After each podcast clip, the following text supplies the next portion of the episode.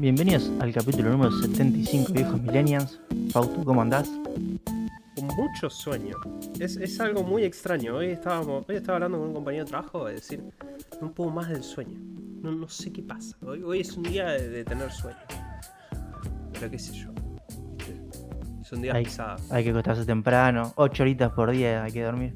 No, no, yo estoy. Lo estábamos hablando fuera de cámara, pero yo estoy durmiendo cada día menos. No sé por qué. O sea, me acuesto a las 2 y me levanto a las 7. Por ahora. Estás jodido, estás A jodido. veces me levanto a las 6. Pero qué sé yo. ¿Y vos, Carlos? Bueno, en primer lugar, estuve viendo una película. Eh, yo voy a aclarar algo. Mi sistema de películas, las películas nuevas que van saliendo las va descargando automáticamente. Porque yo tengo para las vaya descargando. Uh, pará, paréntesis. Las estás bajando. Sí, sí. O sea que para la semana que viene vos podés ver. Ya que no, no te dignás a ver She-Hulk. Y no la vas a ver, yo ya lo sé. eh, eh, podés ver Top Gun. Ya si- salió. Si está disponible, sí, probablemente. Entiendo que salió. Sí, sí, si está disponible, seguramente ya está descargando. Eh, decidí ver una película que yo no sabía mucho de quién era, de, de qué se trataba, que se llama La Ciudad Perdida. Es una película de... Primero voy a aclarar algo. Yo no veo lo que se llaman películas de comedia, por así decirlo. Yo no veo nunca.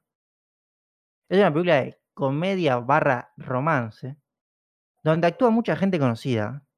O sea, actúa Sandra Bullock, Brad Pitt, eh, Daniel Radcliffe, el de Harry Potter. Después hay más gente conocida, pero que no sé si es tan conocida. Pero bueno, tiene actores bastante renombrados. Nueva esta cosa. Es nueva, es nueva. Ah, pará. ¿Esta es la película con Channing Tatum que ella es una escritora? Claro. Jodeme, yo quería ver esto en el cine. ¿Qué, qué onda es? Bueno. eh, si no fuera porque yo vi el estafador de Tinder este año, sería la peor película que viene en el año. No puede ser. Esos trailers eran buenísimos. Bueno, a ver, yo tengo un problema, que es, yo entiendo que esto es una película de comedia. Sí. Sí. A mí no me hacen eh, por ahí reír las mismas cosas que a todo el, o a la mayoría de gente. Entonces yo no me reí en toda la película. Entiendo que para otro público, otro tipo de gente, por ahí se haya cagado de risa y se le haya re disfrutado. Por eso digo que es súper personal esto. Pero ponele, a mí, a mí, a mí el humor pedorro no me da risa. A lo sumo, lo que me pasa es que me río de la película. Ponele en Morbius, yo me cagué de risa un montón. Por más que no es una película de comedia. Eh, ni, A ver. ni para eso. El, el problema primero es que esta película es muy predecible. Pero es como a kilómetros de distancia que es predecible. Sí. Y además que tiene un... A ver, la premisa es, para, para- para dar contexto a la gente, es que Sandra Bullock Es una es una escritora. escritora de novelas eróticas. Sí, de novelas, a ver, Entiendo. entre sí, eh, o sea, es entre eróticas y aventura más que nada. Y Channing Tatum es es el modelo de la, portada, de la tapa, claro. Y ella, Daniel Radcliffe, Acá Ella empieza, escribe- acá empieza la falopa. ella, ella escribe Ella- una novela de verdad, algo así. Ella escribe un libro, lo está presentando todo, medio que quiere abandonar los libros, bueno. Y en ese libro ella como que tenía un novio que se murió o algo así, que era arqueólogo. Y ella como que mete algo de arqueología, ¿viste? Medio que sus libros son como Indiana Jones, pero eróticos, ¿sí? Cuestión que, bueno, está presentando el libro todo y de repente la secuestra Daniel Radcliffe porque el chon es un multimillonario que quiere encontrar un tesoro y resulta ser que la tipa esta en su libro mete tipo un tipo de escritura de, no sé, una civilización antigua. Y resulta ser que es la misma civilización que escondió este tesoro que están buscando. Y no es tipo, bueno, secuestramos a un arqueólogo especialista en esta civilización, no, secuestramos a la esposa de un arqueólogo muerto, porque es la única que puede velar, es como súper forzado. ¿Sí? Y, a ver, de vuelta, yo también tengo algo que es que todas las películas que hizo Daniel Radcliffe después de Harry Potter para mí son una poronga. Actúa muy mal el chabón, si no es Harry Potter. Bueno. Tampoco es que en Harry Bueno, Potter era Bueno, una luz. no hubo otro Harry Potter, no lo podemos comparar. Pero para mí siempre actúa mal. Y encima lo pone en estos papeles como medio malo, que es muy malo. Lo único destacable de la película, dentro de todo lo malo que es, es Brad Pitt. Brad Pitt hace un papel que está bastante bien. No voy a decir más, porque si no sería spoiler. Pero de vuelta, si capaz esta película te encante, yo no, no digo que personalmente es muy mala. O sea, yo vi el tráiler y dije, nah, yo tengo que venir a ver esto. Es, Es muy- buenísimo. O sea, me acuerdo que yo lo vi yendo a ver un charter. Y dije, esto Claro. se ve mejor que un charter. Porque, o sea, yo entré por el lado de. Por ahí tiene cosas tipo Uncharted, ese tipo de películas. Pero no, nada que. O sea, sí tiene una búsqueda del tesoro, pero muy secundaria en lo que es la película. Pero bueno, a mí no me gustó, pero de vuelta, puede ser que a otras personas sí le guste. Después estuve jugando Cult of the Lamb. Diría que es el juego indie del momento. Publicado por Devolver. Eh, voy a contar rápidamente qué es el juego. El juego es. eh, Imagínate un, un juego de granja. Stardew Valley. Pero que en vez de una granja tenés una secta. Sí. Bueno, más o menos eso es el juego. O sea, vos sos un, un muñequito, ¿sí? Puesto anim- en animación. Que se muere, porque supuestamente es el último de su especie. Y de ahí lo rescata como un dios o una deidad que le dice que él va a volver a la vida para llevar a cabo su religión. Entonces, vos armás una secta donde por un lado tenés lo que sería la granja, que es en realidad el lugar donde viven, donde tenés un templo y tenés que predicar, tenés que establecer rituales, un montón de cosas. Además, obviamente tenés toda la parte de granja, de comida, madera, todo eso. Y por otro lado tenés cuando vas a pelear, que es tipo como que vas a... Al, ot- sí, no sé si llamarlo el otro mundo, pero vamos a llamarlo otro mundo, que es donde peleas contra los enemigos que tienen encerrado a tu dios, porque tu objetivo es liberarlo. Y además ahí vas matando enemigos que los podés transformar a tu secta. ¿Sí? Ahí de repente hay unos que están atados, esos los liberás y los puedes transformar a tu secta. El juego es. Si te gustó Stardew Valley, este es tu juego. Claramente. Porque tiene muchas mecánicas muy parecidas a Stardew Valley. El combate es parecido y mejor. Todo lo que es el tema de secta te cagás de la risa. Porque no sé, por ejemplo, a la media hora de juego te dan un, un nuevo poder, por así decirlo. Que vos haces que puedas matar a, a uno de tus, de tus seguidores. Seguidores, sí. Y los demás se ponen contentos. Todo lo que es la animación de cuando estás haciendo un ritual o dando un sermón es muy bueno. Y después, por ejemplo, no sé, puedes hacer comida con parte de tus seguidores y hacer que tu secta sea caníbal. O sea, tenés un montón de partes por donde puede ir la secta. Es súper interesante también en. Si te gusta el tema de las estafas piramidales. Y bueno, ahora que se pusieron de moda, no sé, esto de la secta Sí, del el- la secta, sí, allá en Villa Crespo. Claro, eh, todo esto es muy enfocado a ese estilo, es como que siempre puedes dar cosas, no sé, por ejemplo, en un momento puedes avanzar en el juego y hacer que te paguen el diezmo, tus, y se lo puedes ir a reclamar día por día. Hay Algo que me gusta mucho que es que estás en la granja, tus seguidores están trabajando en algo, pero de repente se pueden hablar y puedes ir a decirles directamente que se pongan a laburar otra vez. Y lo tenés que hacer porque si no, no siguen laburando. Y cuanto más fe tengas, lo hacen menos. Está bastante bueno, la verdad. Eh, dura unas 15 horas, según leí, en How Long to Beat. Tiene un diseño muy bueno. Igual, yo creo que todo lo que es el tema de diseño, cada vez que publica Devolver, el juego te puede gustar o no, pero siempre tienen un buen diseño. Y el combate, de vuelta, es bastante Stardew Valley, pero tiene una capita de profundidad un poco mejor. Porque eh, después en un momento tenés jefes que tenés que ir luchando, que son más difíciles. Yo lo probé dos horas y media hasta ahora. Pero no sé, hasta ahora los. ¿En dónde lo estás jugando? En- ah, bueno, acá viene lo que iba a comentar, que es polémico. Según se corrió el rumor, no está confirmado, este juego Sony pagó para que no saliera en Game Pass. Devolver salió a decir que no. Bueno, hay un rumor, Sí, lo leí, lo leí el rumor. De hecho, Pero- yo sé quién lo originó el rumor, pero Devolver dijo que no. pero voy a decir que al favor de quien originó el rumor, para mí tiene mucha razón. Porque este juego es espectacular para si lo pudiera jugar en Xcloud. Porque no necesitas, o sea, que tener una super respuesta en el combate ni nada. Y tampoco es que vas a ver uh, el ray tracing del juego, ¿viste? Entonces es un juego ideal para Xcloud porque además, no sé, cada vez que vas a buscar seguidores y a pelear son 8 minutos. Tipo que lo podrías jugar cuando, cuando quieras. Pero bueno, como no puedo jugar en Xcloud, sí o sí lo estoy jugando en la Xbox. Que tengo anotado acá el precio. Me salió 800 pesos con impuesto incluido. Siendo que en PlayStation está 20 dólares o algo así. En Nintendo Switch creo que lo vi a mil y pico de mangos, más impuestos. Así que lo más barato sí o sí es en Xbox o en Steam. Pero por mi parte es súper recomendable el juego, la verdad. Eh, lo voy a terminar seguramente. Y por último, estoy viendo una serie que primero tengo mucha bronca porque son seis capítulos y vi cinco. Me falta uno. Intenté llegar, pero no llegué para hoy. No sé si aún te pasó que sale una serie y la ves y decís, esta serie me va a gustar. Y viene gente y te dice, che, esta serie te va a gustar. Y nunca la ves por algo. Sí, Breaking Bad.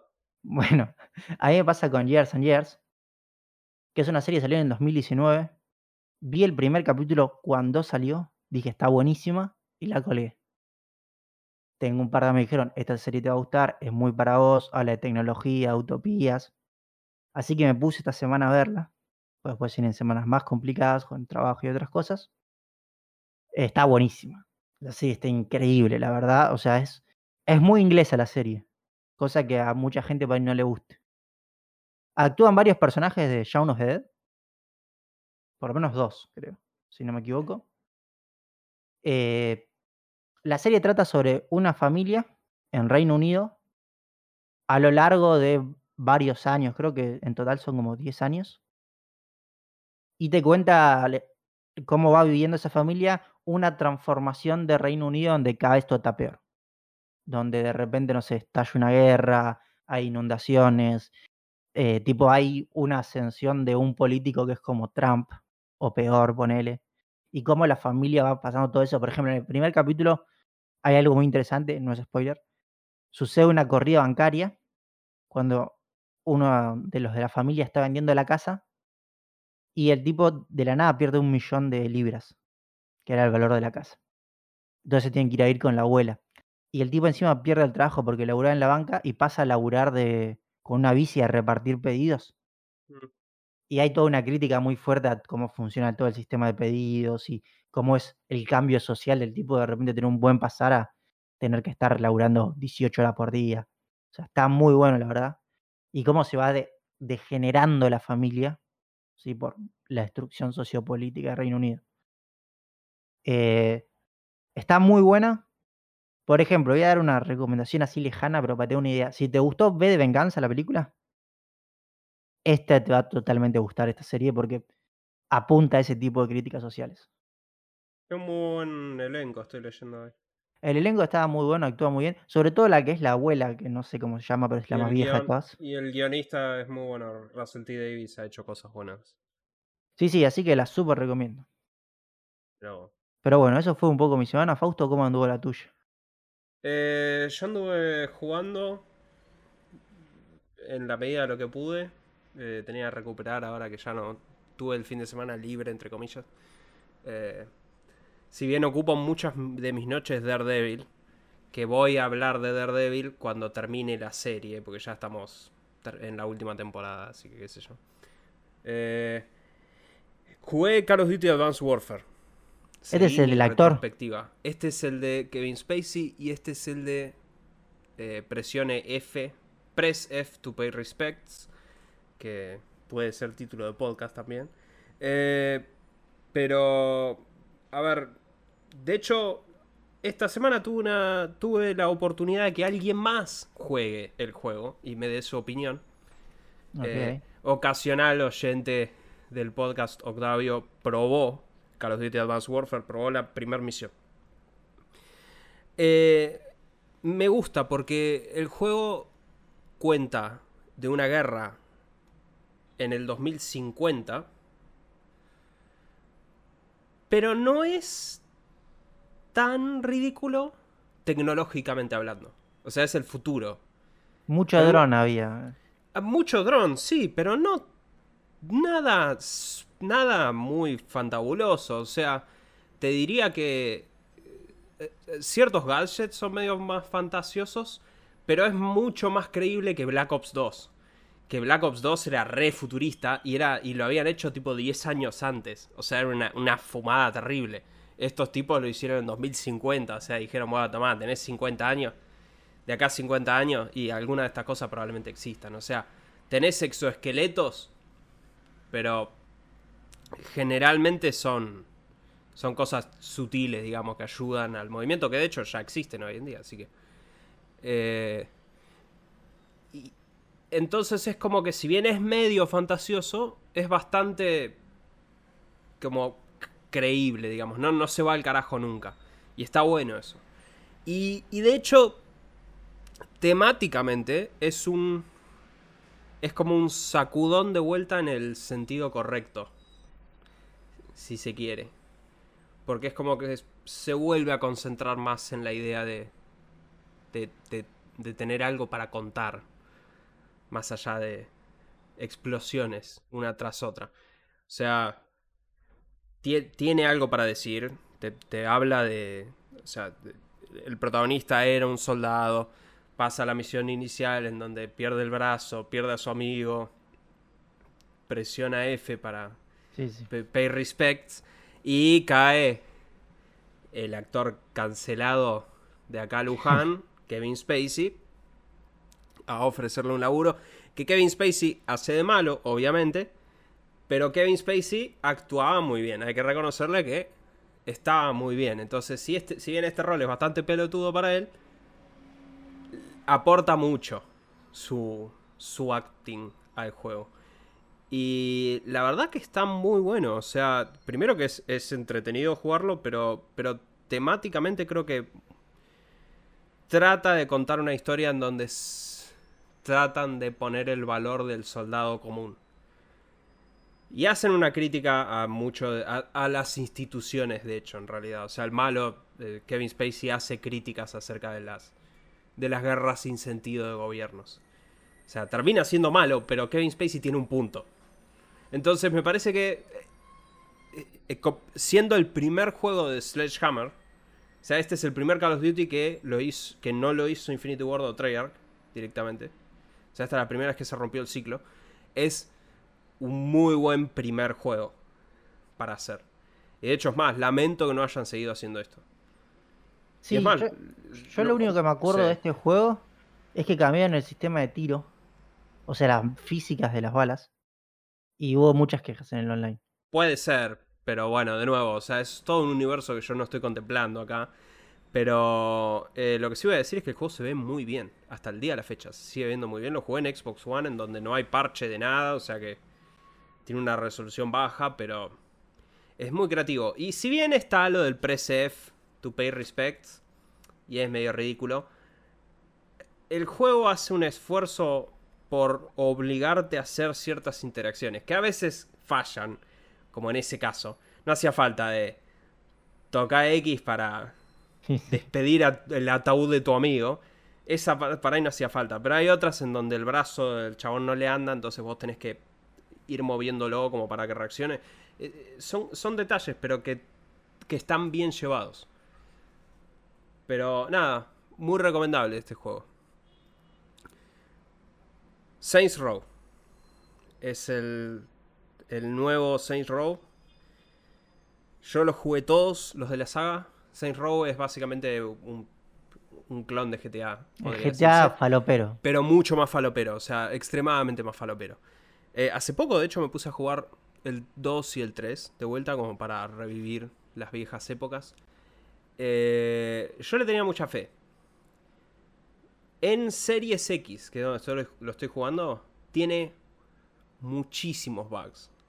Yo te pasé unos videos que filmé.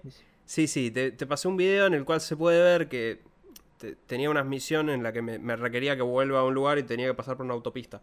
En el trayecto un auto me chocó y eso es como que puso a la inteligencia artificial en un estado de alerta al punto que se ve en el clip que grabé Yo iba manejando en línea recta, tranquilo, y el resto de los autos se empezaban a chocar entre sí, explotando. Medio parecía una misión de Call of Duty directamente, porque hay un momento que quedó muy bien, que yo atravieso la explosión justo después de que chocó el auto. Eh, tiene muchos bugs. Y lo que más me duele es que la estructura del juego es bastante repetitiva. Porque acá vos tenés que tomar territorio. También lo tenías que hacer en los viejos Saint Row. Pero la diferencia es que en los viejos Uh, ¿sabes a qué me hace acordar eso? No sé si lo jugaste. ¿Te acuerdas de Mafia 2? Eh, sí. ¿Te acuerdas que tenías el tema de la toma de territorios? Sí, pero no era tan monótono como esto. Uh, ¿es que era peor esto? No, acá lo que tenés que hacer es. Vos, cuando tenés un negocio, te entra plata como una plata horaria. O sea, todos los segundos te, te, va, va entrando una plata. Y entonces vos tenés que comprar más negocios. Pero si querés ganar más plata, lo que tenés que hacer es primero liberar a todas las amenazas del barrio ese. Entonces tenés que ir a cinco lugares y cumplir los cinco mismos objetivos. Eh, tres veces es matar chabones, una vez es destruir los autos de los chabones y una vez es destruir una camioneta de la policía. Siempre son los mismos cinco. Entonces tenés que dar vuelta como un boludo hacer los cinco objetivos. Después de que hiciste esos cinco objetivos, el chabón te va a ofrecer... Cada, cada negocio tiene misiones que quiere que hagas. Entonces, hay una que es un garage. Bueno, anda a buscarme 20 coches y tráemelos al garage. ¿Entendés? Bueno, no, acá es. Eh, anda a buscarme 5 food trucks y tráemelos al garage. Anda y tiroteate con estos tipos y tráeme algo al garage. Siempre es así, ¿entendés? Entonces son siempre muchas misiones. Y no me molestaría, excepto que es necesario para terminar el juego, que hagas alguna de todas esas. No tenés que hacer todo, pero tenés que hacer algunas. Y necesitas la guita para comprar más negocios, que son cada vez más caros. Con lo cual, me llevó, por ejemplo, hoy, mientras estaba almorzando, dejé la Xbox con el Saints Row prendido. Y dijo, oh, ya fue. Para que, quede ahí parado para que, para que facture, digamos. Eh, entonces yo la verdad que además, cuando a mí me pones un juego así, mi OCD se pone nervioso y yo necesito limpiar el mapa, necesito hacer todas las pelotudeces. Con lo cual no hice mucho de las misiones principales, entre comillas. Porque a mí me pones una de estas cosas y digo, oh, ya está, me lo voy a sacar de encima. Eh, lo que he hecho en las misiones que están con escenas y todo eso, está bien el juego, es ridículo como los otros, es un poco menos ridículo igual, o sea, el tono está un poquito más bajado. Eh, es, muy, es muy hipster. Okay. Son muy hipster los, chicos esos, son muy centennials directamente los protagonistas. Eh, debo admitir que tiene una misión que me hizo reír. Hubo una parte que me hizo reír y no suele sucederme eso. Que es que cuando eh, te echan del trabajo al protagonista en la tercera misión, ponele, y eh, empezás a jugar con protagonista tirado en la cama y tenés como un objetivo es húndete en tu miseria y tenés un quick time para levantarte de la cama, lo tenés que hacer tres veces y después es arrastrarte hasta la cocina y te, pones un waffle y la tostadora no anda. Está, o sea, está, está, el, humor está bien, el, humor está muy bien. Eh, pero nada, veremos la semana que viene cuando, si lo termino. Creo que lo voy a terminar seguro. Y después jugué poquito, pero jugué Midnight Fight Express. Este juego está en Game Pass. Y lo recomiendo. O sea, es como una especie de Sifu. Ponele, sí, algo así. Eh, isométrico, indie. Y, y son niveles cortos donde tenés que pelear vos artes marciales, digamos, ¿no? puedes agarrar objetos y pegar con los objetos. No hay mucho que explicar. Tiene una historia que por suerte tenés una opción para apagarla. Directamente es apagar los diálogos. Porque ya me, ya me, rompía las pelotas. O sea, cada dos pasos, si no acaba de tener una explicación. Tiene una opción a apagarla y el juego funciona mucho mejor para mí sin eso. Porque es, son niveles, no importa. Casas por contexto. El que te pega un tiro, vos tenés que ir a cagarlo trompada. Eh, está bueno, pero tiene muchos bugs ahora. Por ejemplo, el juego no arrancaba porque yo no tenía una foto de perfil de las default del Xbox. Encima lo busqué y en Twitter están ellos diciendo, sí, hasta que no pongamos el bug, el fix, eh, por lo pronto podés hacer esto. Y después, eh, hoy lo quise jugar a la mañana cuando me levanté y no andaba. No me tomaba ningún botón. Y lo saqué y me puse a jugar Saint Road. Después lo googleé y eh, la respuesta es que por alguna razón el juego cada rato decide dejar sin asignación los botones. Entonces no tiene ningún input configurado. No puedes pegar, no puedes hacer nada, literalmente, solo te puedes mover. O sea, tenés que ir al menú y tenés que poner, ponerlo en default de vuelta para que tome los botones. Tiene, tiene bastantes Tiene sus cosas. ¿sí? tiene sus cosas. Pero el juego está muy bueno y está en Game Pass. Yo a vos te lo recomiendo. O sea, como un juego de combate así, para pasar el tiempo, apagar la historia. Primero que haces, da opciones, apagar diálogos. Y después jugar tranquilo. Está bueno. Pero bueno, con esto pasamos a las noticias del gaming. Ayer, antes de ayer, para los oyentes de este podcast, eh, fue Gamescom. Vos viste gran parte de Gamescom. Hora y media, sí. ¿Te viste? Sí, igual te faltaron tres cosas nomás. Eh, yo... A ver, creo que es eh, impresiones en generales del show. ¿No te gustó? No me gustó.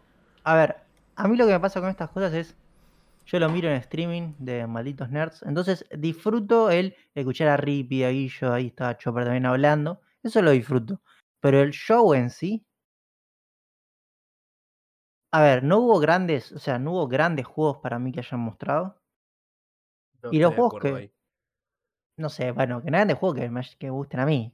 Y yo, el juego que esperaba ver más. Hubo uno, sí, uno para vos. Era Hogwarts Legacy. Sí. Y no mostraron casi nada, mostraron re pocas cosas. Se vio más, realmente hubo hace poco un video pero de. Mostraron, pero mostraron que los nenes eligen quién se va a torturar a quién. No hay, no hay casi nada. El otro día mostraron, hace dos semanas, sobre Hogwarts Legacy, un video de Autodesk mostrando su plataforma de no sé, diseño de videojuego, bla, bla, nueva, con este juego. Media hora me mostraron del juego, me mostraron un montón de cosas de cómo se puede personalizar el juego y un montón de cosas. Y era algo de Autodesk, no era del juego. Acá me mostraron dos minutos de WS. Y que te, si te compras el, precompras el juego, te va a venir, no sé, con un bicho, no sé. Yo lo hablaba con, con mi hermana, estaba, lo veo, yo estos shows los veo con mi familia siempre. A mi hermana le decía que esto es persona, pero para toda la gente que dice, ay no, mucho anime, mucho anime, es esto, es, esto es persona, pero para... Ah, para gente que gusta Harry Potter. Para, para boludos, sí, sí. Pero después no hubo tantos juegos, así que, que, que me hayan llamado la atención. Sí hubo uno que, un tipo hack and slash, uno que está en la arena. Sí. Ese Eso, Atlas Fallen. Sí, nada, los nombres ni me lo acuerdo. Ese me pareció interesante. Y después hubo muchos jueguitos, va, no muchos, pero hubo más jueguitos de tipo RTS o así de los que debería haber. Yo vi, o sea, yo lo vi y, hay cosas que para mí vale la pena mencionar. Hay, un par que creo que sí son importantes. Pero en líneas generales, yo creo que mi, mi takeaway principal de esto es, número uno, ¿quién pidió tantos juegos del espacio. Pero ninguno bueno, ni Eran todos juegos del espacio, todos. Todos es ciencia ficción en el espacio, todo. Nosotros tenemos una tendencia como industria de ir de una punta a la otra, porque es todo fantasía, no, bueno, ahora es todo espacio. Ahora antes era todo Segunda Guerra Mundial, bueno, no, ahora es todo Irak. Entonces, eh, no encontramos un punto medio. Eh, y segundo, que es muy importante, es si alguna vez vos estás haciendo un juego nuevo, una nueva IP, me la querés vender, no hagas un tráiler CG porque no me interesa. Pero fueron, el, problema ahí para Son mí... 400. El tráiler CG funciona si yo ya sé qué es la saga. ¿No me querés vender un juego Batman con un tráiler CG? Es Batman, está bien. El tráiler más o menos me cuenta la situación. Pero un tráiler CG de una saga que no conozco, no sé nada no me interesa. Yo qué sé qué es esto. Sí, para mí ahí lo. Justo esto lo hablaba Ripito. Que lo que sucede muchas veces con estas cosas es que verdaderamente las empresas tienen muy poco para mostrar el juego. Y entonces contratan empresas especializadas en hacer trailers CG Obvio. para mostrar. Y del juego casi no hay nada, de por ahí salen tres años el juego. Es más barato hacer eso, obvio, pero lo que digo es. eh, o sea, conceptualmente me parece un, er- un error. O sea, de hecho, preferí mucho más lo que mostró eh, el juego este que, que creo que a vos te va a gustar más que a mí. High on Life. El del creador de Ricky Morty. La pistola que habla. Ah, el de sí. eh, Sí. ¿Cómo Eh, se llama esto? A mí me hace acordar a Psychonauts. No, Bueno, no le faltes el respeto a Psychonauts, por favor. Eh, bueno, igual ese sale en Game Pass, este juego, High on Life. Que mostraron una pelea. Sí, igual ese juego tiene un problema para mí. Que es que el tipo les pone su voz y el tipo, su voz es la de- O sea, aunque él hace todas las voces, su voz, la de él, es la de Morty. Y entonces la voz que aparece jugando es tipo es Morty. Y es medio raro. Y Sí. otra cosa de ese tráiler es, se veía bastante vacío el escenario de la pelea. Eh, sí, igual a mí no me molesta eso, porque como los otros trailers eran más coloridos y más variados, yo prefiero que seas honesto. Yo prefiero que me muestres esto y diga, este es el juego. Y yo te digo, bien, no importa. Está en Game Pass, o sea que el probarlo lo voy a probar. Eh, Después, no sé si viste, Fausto, hubo un momento, creo que fue con el juego de Dune, que va a ser un MMO poronga. sí, sí, sí, N- no estoy seguro, creo, creo que fue ahí. Que el tipo dijo, están esperando la franquicia no sé qué, tal, y como que esperó que aplaudieran y nadie aplaudió. Y se, y que se quedó qué medio sé, pagando el chabón. Yo que sé. Eh, para mí, el juego más importante que no se vio un carajo, ¿eh? o sea, y cuando digo importante no digo que. que es que mostraron algo que te, que te caes de culo, pero fue el primero. Fue Everywhere. Everywhere. Es el eh, primero. Si vos me preguntás qué es el juego después de ese tráiler, te diría que no lo sé. Porque no son claros. El tráiler mostraba ah, básicamente es re lo que era sí, Fortnite y después al final se veía tipo clips de algo como si fuese un juego totalmente distinto. Era Rocket más League realista. O sea, era otra cosa después al final. Y, pero ¿por qué lo resalto? Porque ese juego es de Leslie Benzies. Leslie Benzies, Carlos, para vos que por ahí no tenés tan- eh, tantos años de basura en la cabeza como yo, es todos los GTA, El que lo va a decir, original GTA. ponele, tres. los, de- los del 4, lo- los GTA modernos son tres personas los creadores. Los GTA y los Red Dead. Son tres. Los hermanos Hauser, Sam y Dan y Leslie Benzies. Eh, Leslie Benzies se fue de Rockstar. Y esta es su empresa. Y Leslie Benzies, dentro de las cosas que es más responsable él, es GTA Online. O sea que esto es claramente un GTA Online hecho por el chabón que hizo GTA Online. Está bien que no tiene el presupuesto astronómico que tiene GTA Online, ¿no? Porque Take Two a Rockstar le dice, haz lo que quieras, tomate los años que quieras. O total, cuando tu juego sale, es una máquina de imprimir plata, o sea que no les importa. Eh, Acá Leslie Benzies no debe tener las mismas limitaciones. Igual, el tráiler no queda nada claro. El chabón que salió al lado a hablar con Jeff dijo Tampoco. como que... La verdad que, porque le dijo, y, pero qué, qué era eso al final? Que se veía como más algo single player. Dijo, y nosotros nos gusta hacer un poco de todo, o sea que... Es como que dejó entrever como que es un single player y un multiplayer todo a la vez. Dos Sí, o juegos sea, metidos. La frase que para mí más marcó ese juego es como van a poder hacer lo que quieran o crear su Es propia todo. Sí, historia. sí, dentro a ver, el juego se llama todo. Así que... Pero no, hay un momento que es como muy falopa de. A mí me mató ese momento, el que es Rocket League, y de repente aparecen autos y es como. Sí, sí, sí, por es eso era re bizarro. Eh, después, a ver, como otras cosas mencionables, Sonic. Ese tráiler se vio mejor. Se mostró Se ve Sonic. mejor, se ve mejor. Sí, me da miedo las partes. Me da miedo que esos juegos sean muy vacíos. Sí, Sí, muy sí, eso, mundo abierto no me gusta, pero, pero mostrar niveles tradicionales. los dije, niveles ah, buenos, bueno, sí, sí. qué sé yo. Eh, ¿Qué más? Se mostró eh, el juego copia de Dead Space.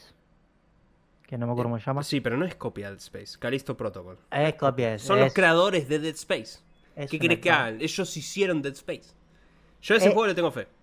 A ver, a mí lo que. Primero que se ve El trailer es malo. igual. Trailer es malo. Y segundo que es. Abusan de estas mecánicas de que aparezcan cosas para matar a los bichos. Como están en el aserradero y está el coso de. Sí, a mí no me molesta. Me lo mostraste cinco variedad. veces. Cinco veces me No, mismo. no, el, el tráiler era malo.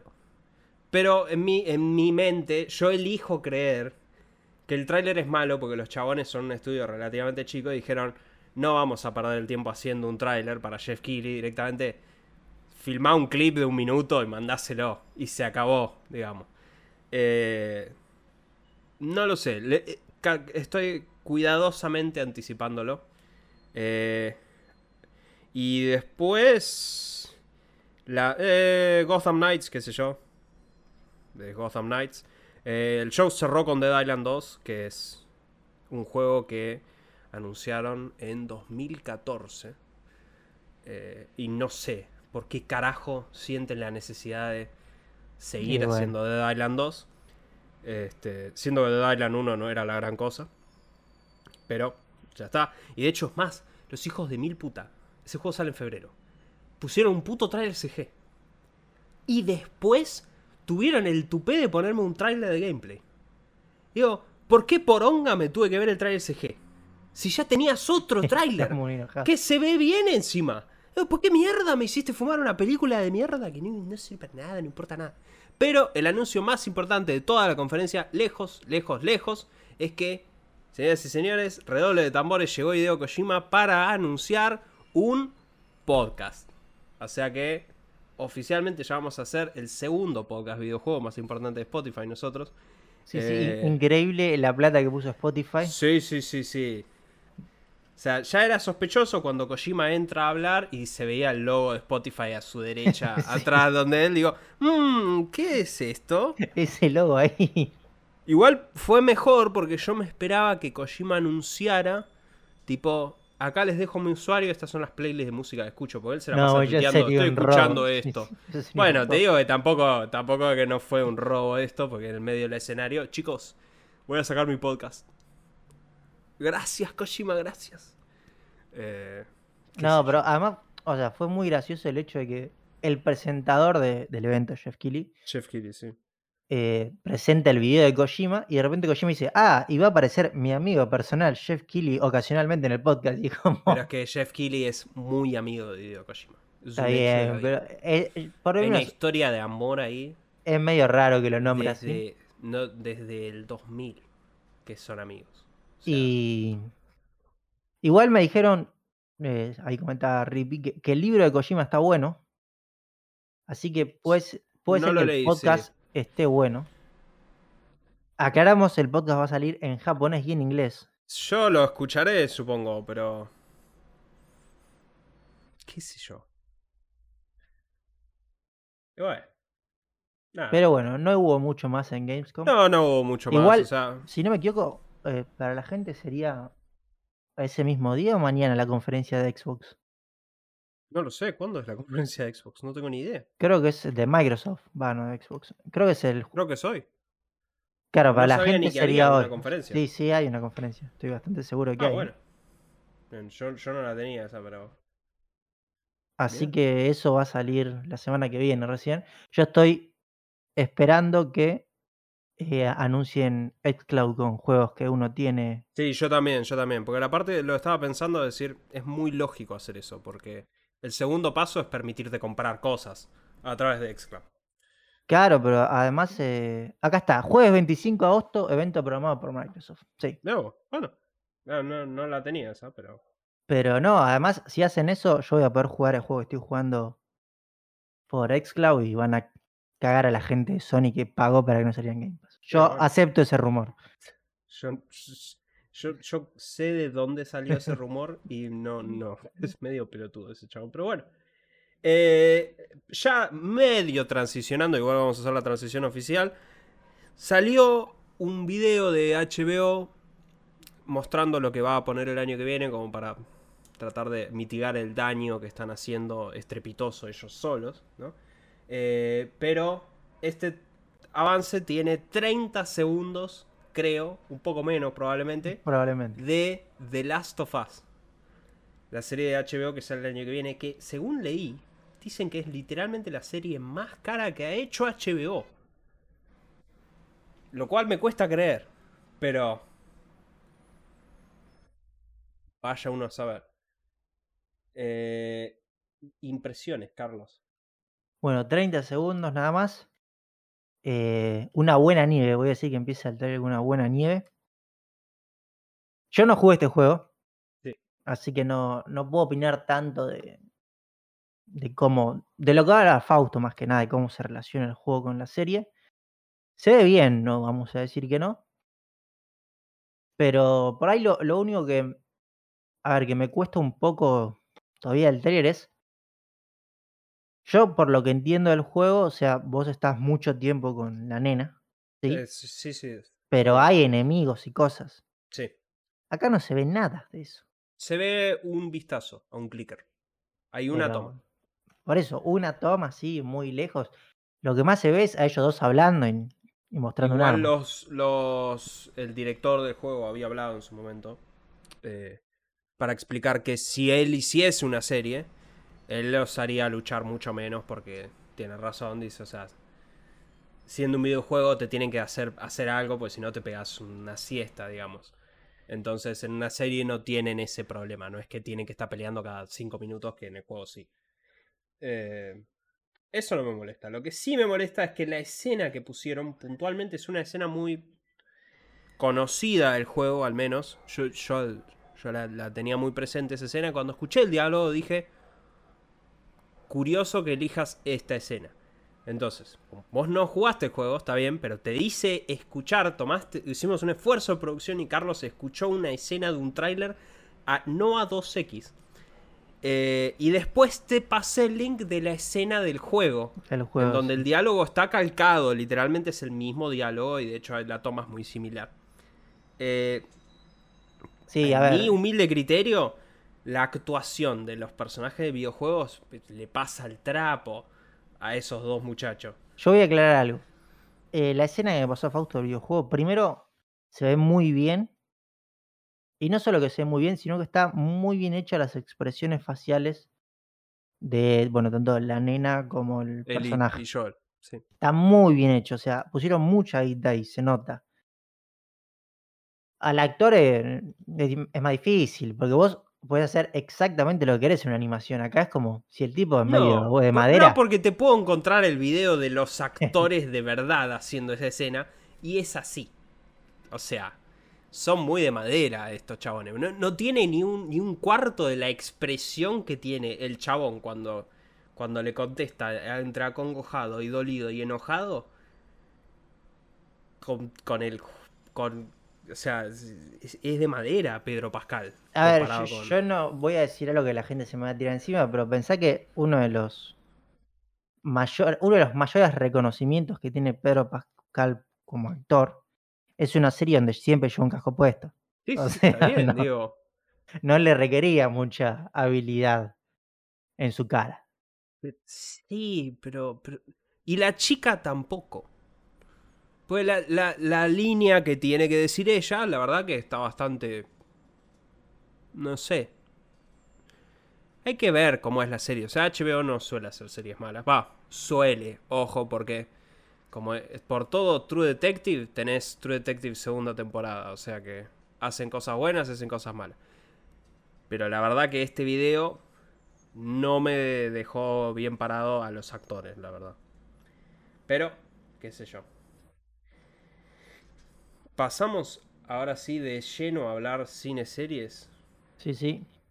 Eh, She-Hulk, la serie que Carlos no puede ver porque es muy larga. Fausto que nos trae sus primeras Media hora. Sí, sí. eh, Yo solo voy a decir, Fausto, sí. yo leí que no es muy buena. No, bueno, yo te voy a explicar por qué leíste que no es muy buena, que es eh, la misma razón por la cual habrás leído que Buzz Lightyear tampoco es muy buena, y la misma razón por la cual la gente bardeaba a la Capitana Marvel, que es, es la protagonista es una mujer, Bueno, y ocasionalmente Ah, hace chistes vi acerca del hecho que es una mujer.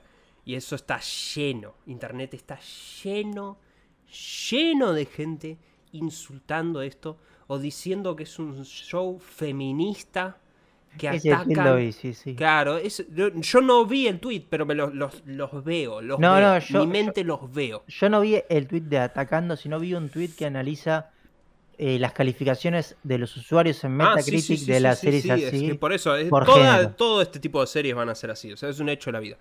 Eh, contexto. El episodio básicamente es, es muy corta, She-Hulk. Hablo pura y exclusivamente porque pasó una semana. Si no lo viste, tuviste tiempo. No voy a poner el cosito de spoiler acá. Eh, la chica arranca, ella habla con... Rompe la cuarta pared.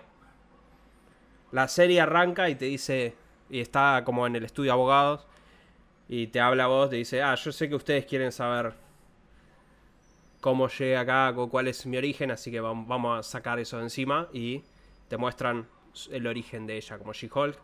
Está Hulk durante gran parte del episodio, el, Bruce Banner, y ella, y es como ella logra transformarse y que acá viene el debate, la razón por la cual la odian en, Twitter, es que Hulk directamente viene con un libro que escribió él de todo lo que él hizo para llegar a incorporar a Hulk y ser una sola persona.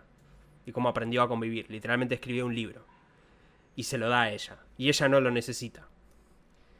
Porque le, ella le explica que es mujer, vive enojada porque tiene que atravesar muchas situaciones en su vida ah. diaria que la deja muy enojada y literalmente da ejemplo, dice gente que me dice cosas en la calle, en el laburo, entonces dice, yo ya tengo un manejo de la ira mayor que el tuyo, evidentemente, con lo cual, que tampoco está mal, porque en realidad lo que por ahí lo deja, lo deja a Hulk no es mal parado porque es un hombre, porque esa es la, la visión reducida que tiene la gente en Internet, sino mal parado por ser él. O sea, a fin de cuentas es por ahí el problema lo tengo yo, realmente, de que, de que no me podía aceptar a mí mismo. Y sospecho que van a lidiar con eso.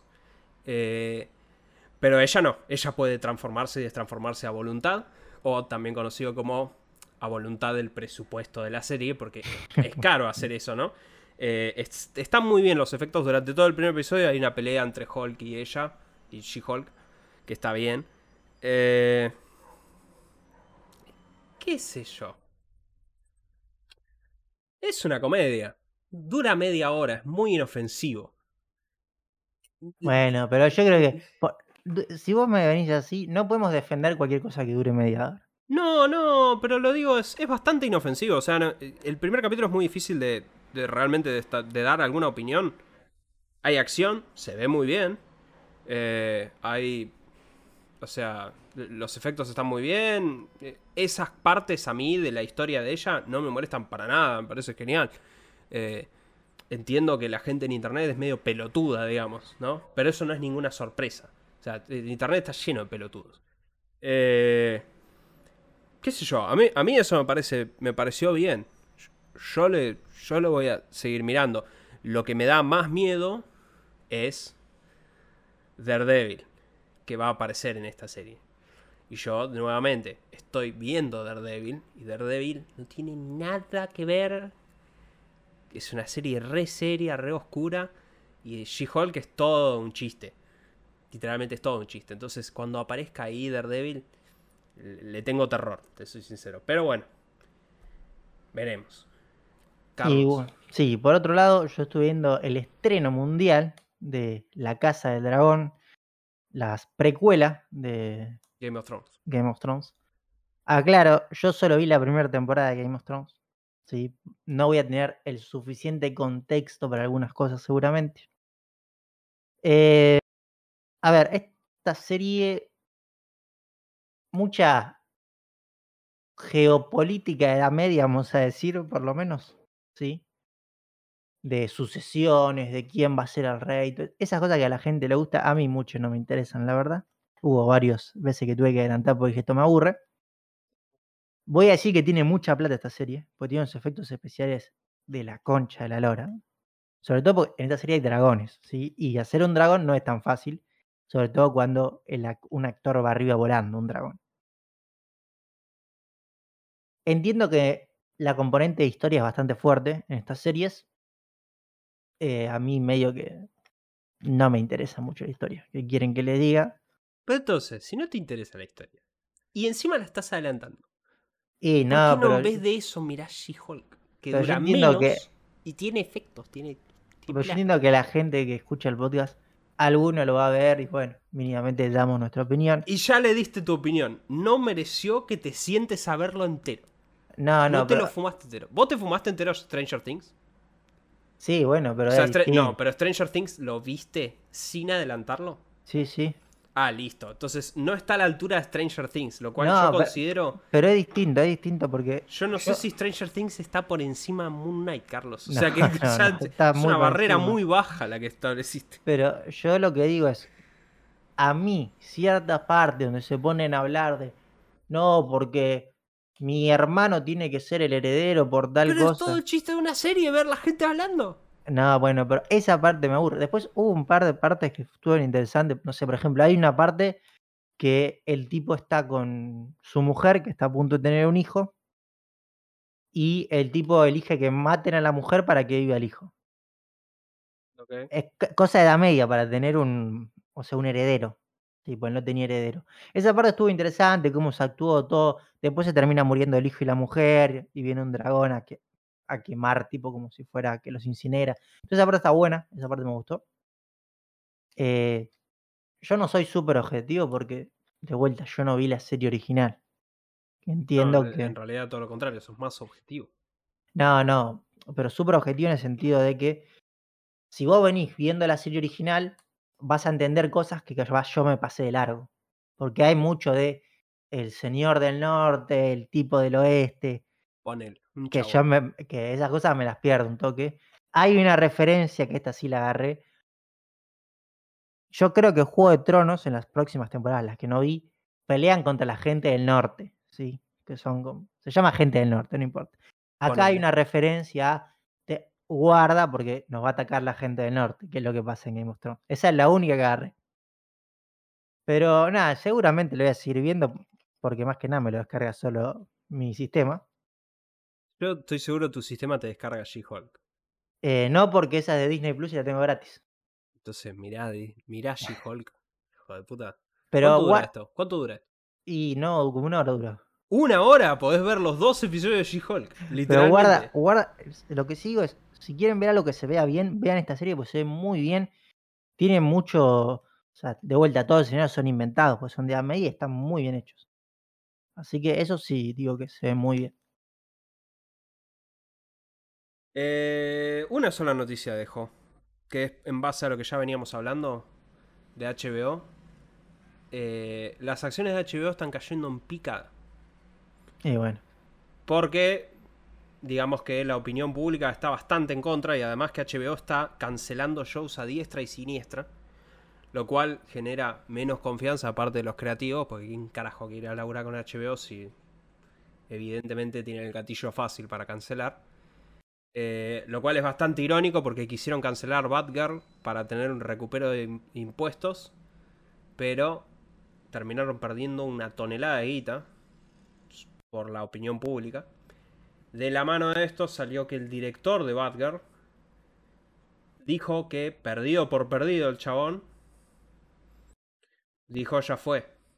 Lo filmo con mi celular. Me meto en el servidor, filmo la película en el celular. ¿Cómo? Y sí, sí, o sea, dijo, o ya sea, la está, película, o sea, la película ya está hecha. estaba hecha, sí, sí. Y el el, chabón dijo, tuvo la genial idea de, en vez Me de la bajo y la filmo. ¿Y por qué no se llevó el archivo? Porque no podía, porque es la, la empresa de, de HBO, o sea, pero él podía pelar su celular y hacer así. Siempre puede Y, llevártelo. bueno, pero igual dice que cuando entró, a su ser- cuando entró al servidor de HBO, la película ya estaba borrada. Y bueno, O sea que rápido. Eh, así que nada, es un. Es un desastre. Pero, qué sé yo. Pasamos, Carlos. Pasamos a lo tecnológico. Dos noticias medianamente rápidas. La primera es que YouTube parecería estar por ingresar al mundo de los podcasts. Porque se filtró recientemente que. Viste Nosotros que. Estamos acá ya, Carlos. Estamos ahí, estamos esperando. Viste que YouTube hace pruebas en grupos de población para cambiar la interfaz. Que devuelvan esa interfaz del 2009, que esta que tenemos ahora es una paronga, pero bueno, sacando eso. eh, en un nuevo cambio de interfaz que se mostró a ciertos usuarios, aparece una nueva categoría llamada podcast. ¿sí? Así que parece que estarían queriendo entrar a competir con, bueno, los grandes que son Spotify, Apple Podcasts y demás. YouTube tiene muchísima atracción porque, de vuelta, ya tiene la plataforma de videos más vista de todas, así que le sería bastante fácil entrar. Además que tiene la aplicación de YouTube Music que siempre la recomiendo, es muy barata y tiene lo mismo que Spotify. Así que es este pequeño detalle nada más, esta filtración. No Esperemos entiendo que... igual mucho la noticia. O sea, de la necesidad de YouTube de hacerlo. Porque yo vengo escuchando podcast hace 300 años. No, en bueno, va a ser para que vos puedas buscar directamente los podcasts. O sea, que pongas una categoría y entonces solo te aparezcan podcasts. Y también que nos paguen a los creadores. Ya, bueno, eso es. Pero bueno, así que vamos a ver si en algún momento aparecen las categorías. Y la segunda noticia la traigo porque esta noticia cuando sucedió, eh, yo dije, esto puede llegar a pasar. La gente me ha tachado de no, esto no va a pasar, no, esto tiene una gran verificación, pero finalmente terminó sucediendo.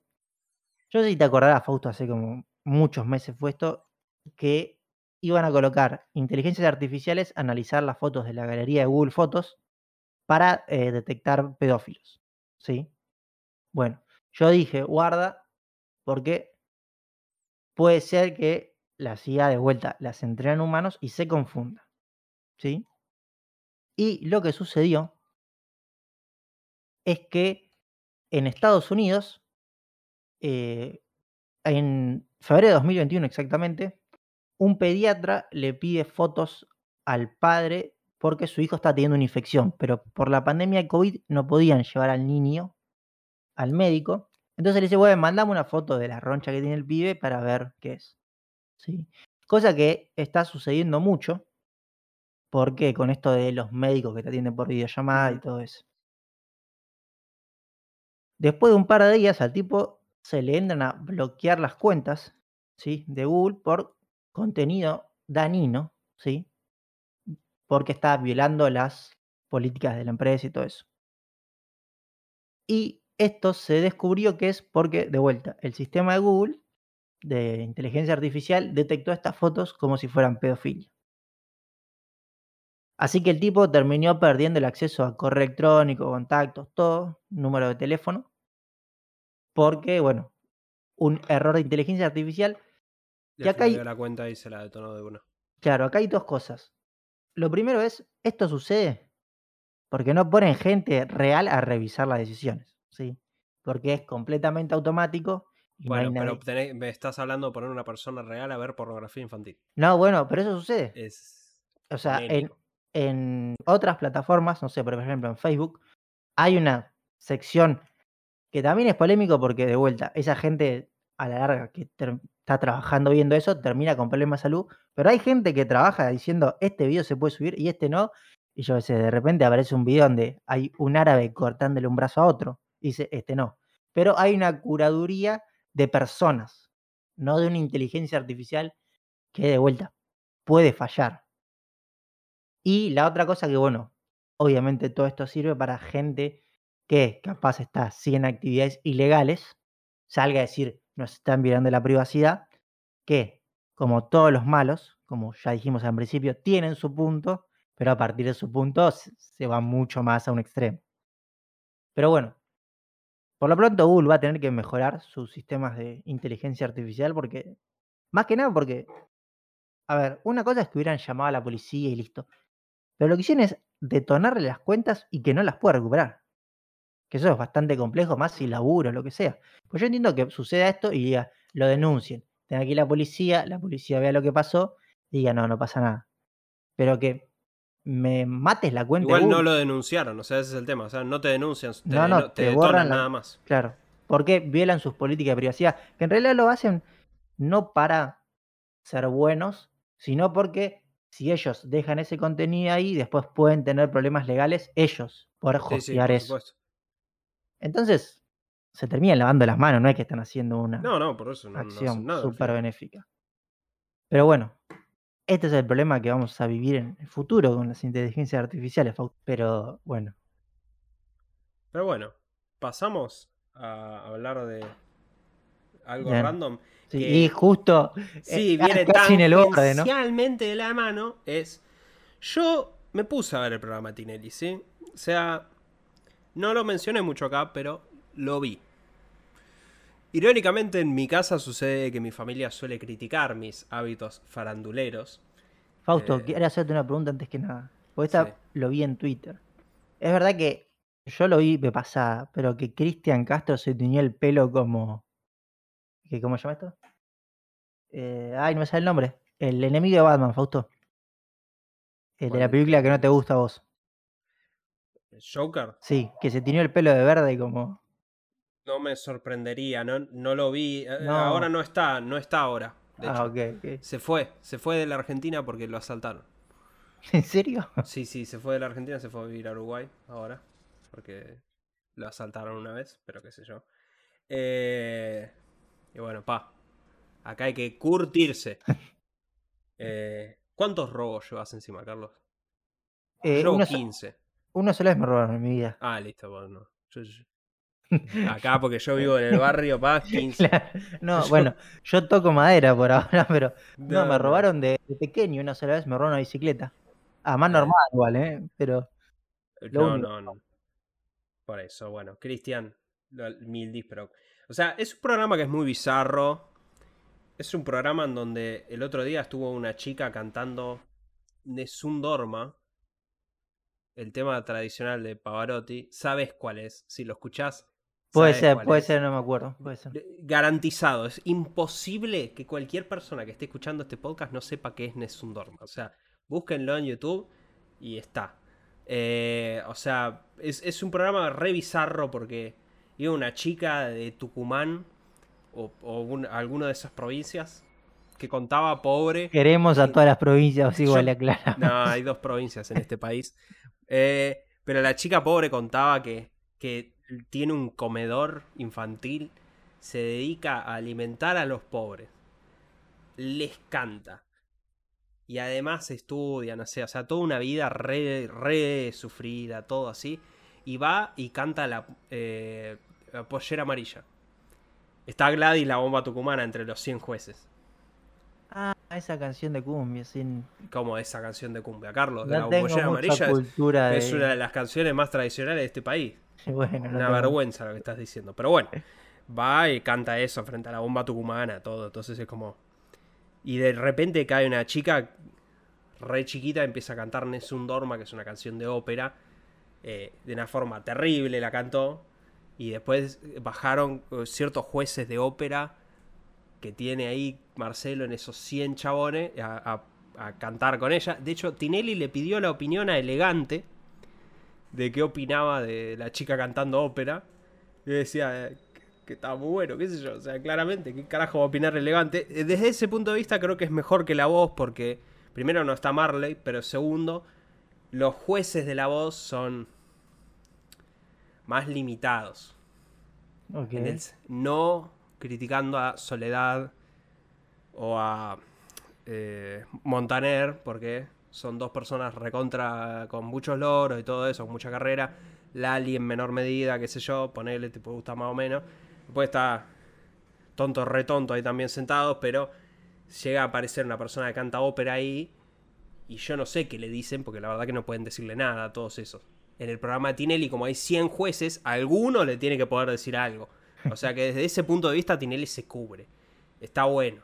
Eh, Pero bueno, la noticia en realidad es que hubo una chica que yo justo, justo lo vi, eso.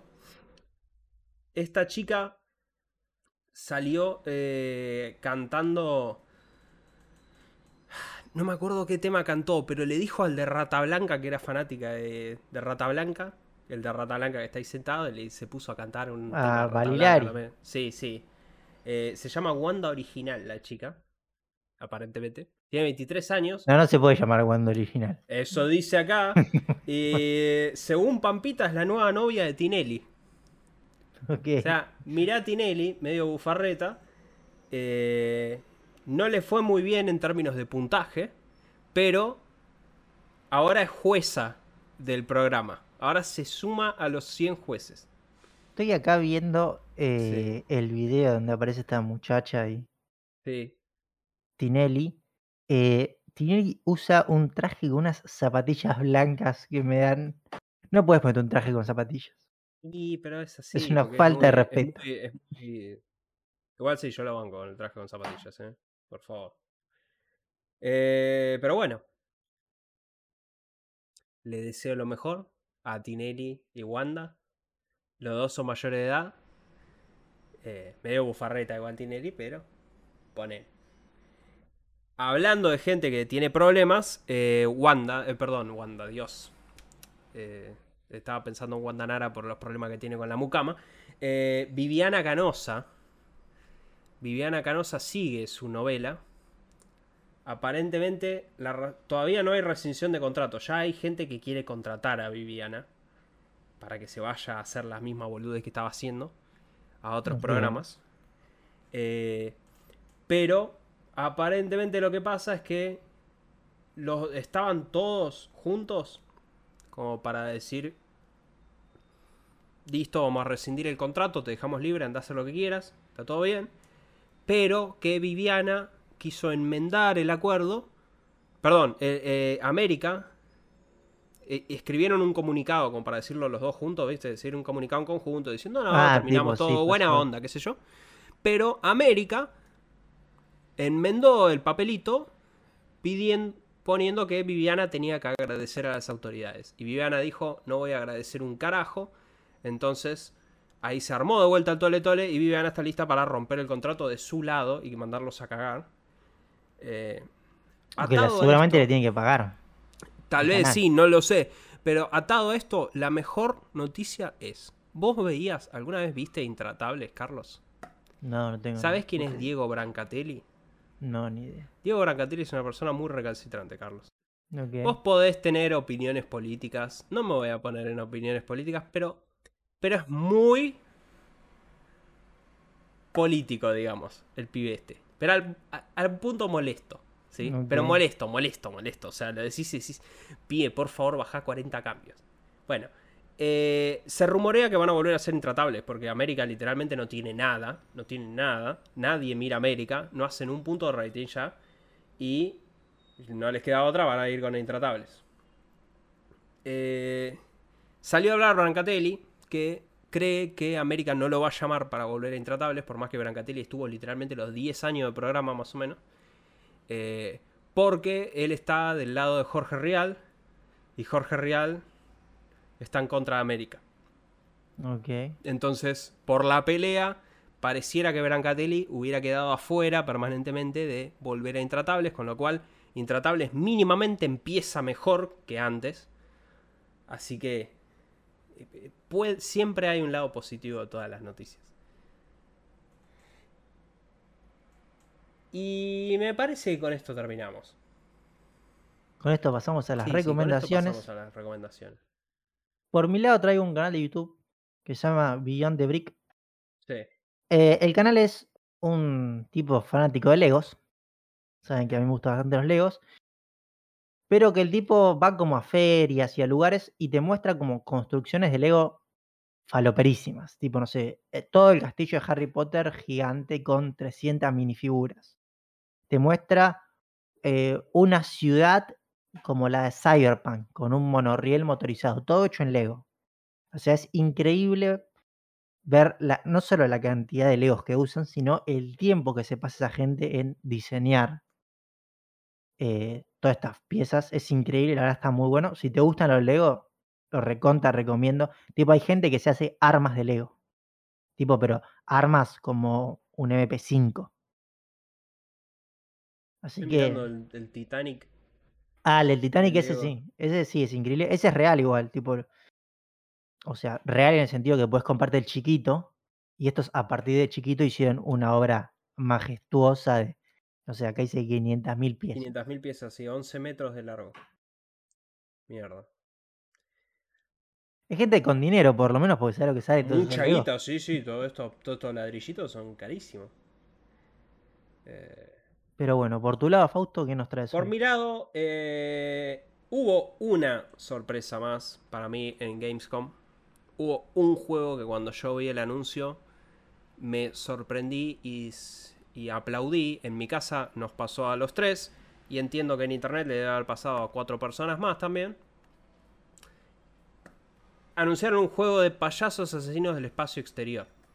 Es una película de terror super clase B, vieja, de payasos asesinos del espacio Sí, exterior. el nombre bastante explícito, ¿sí?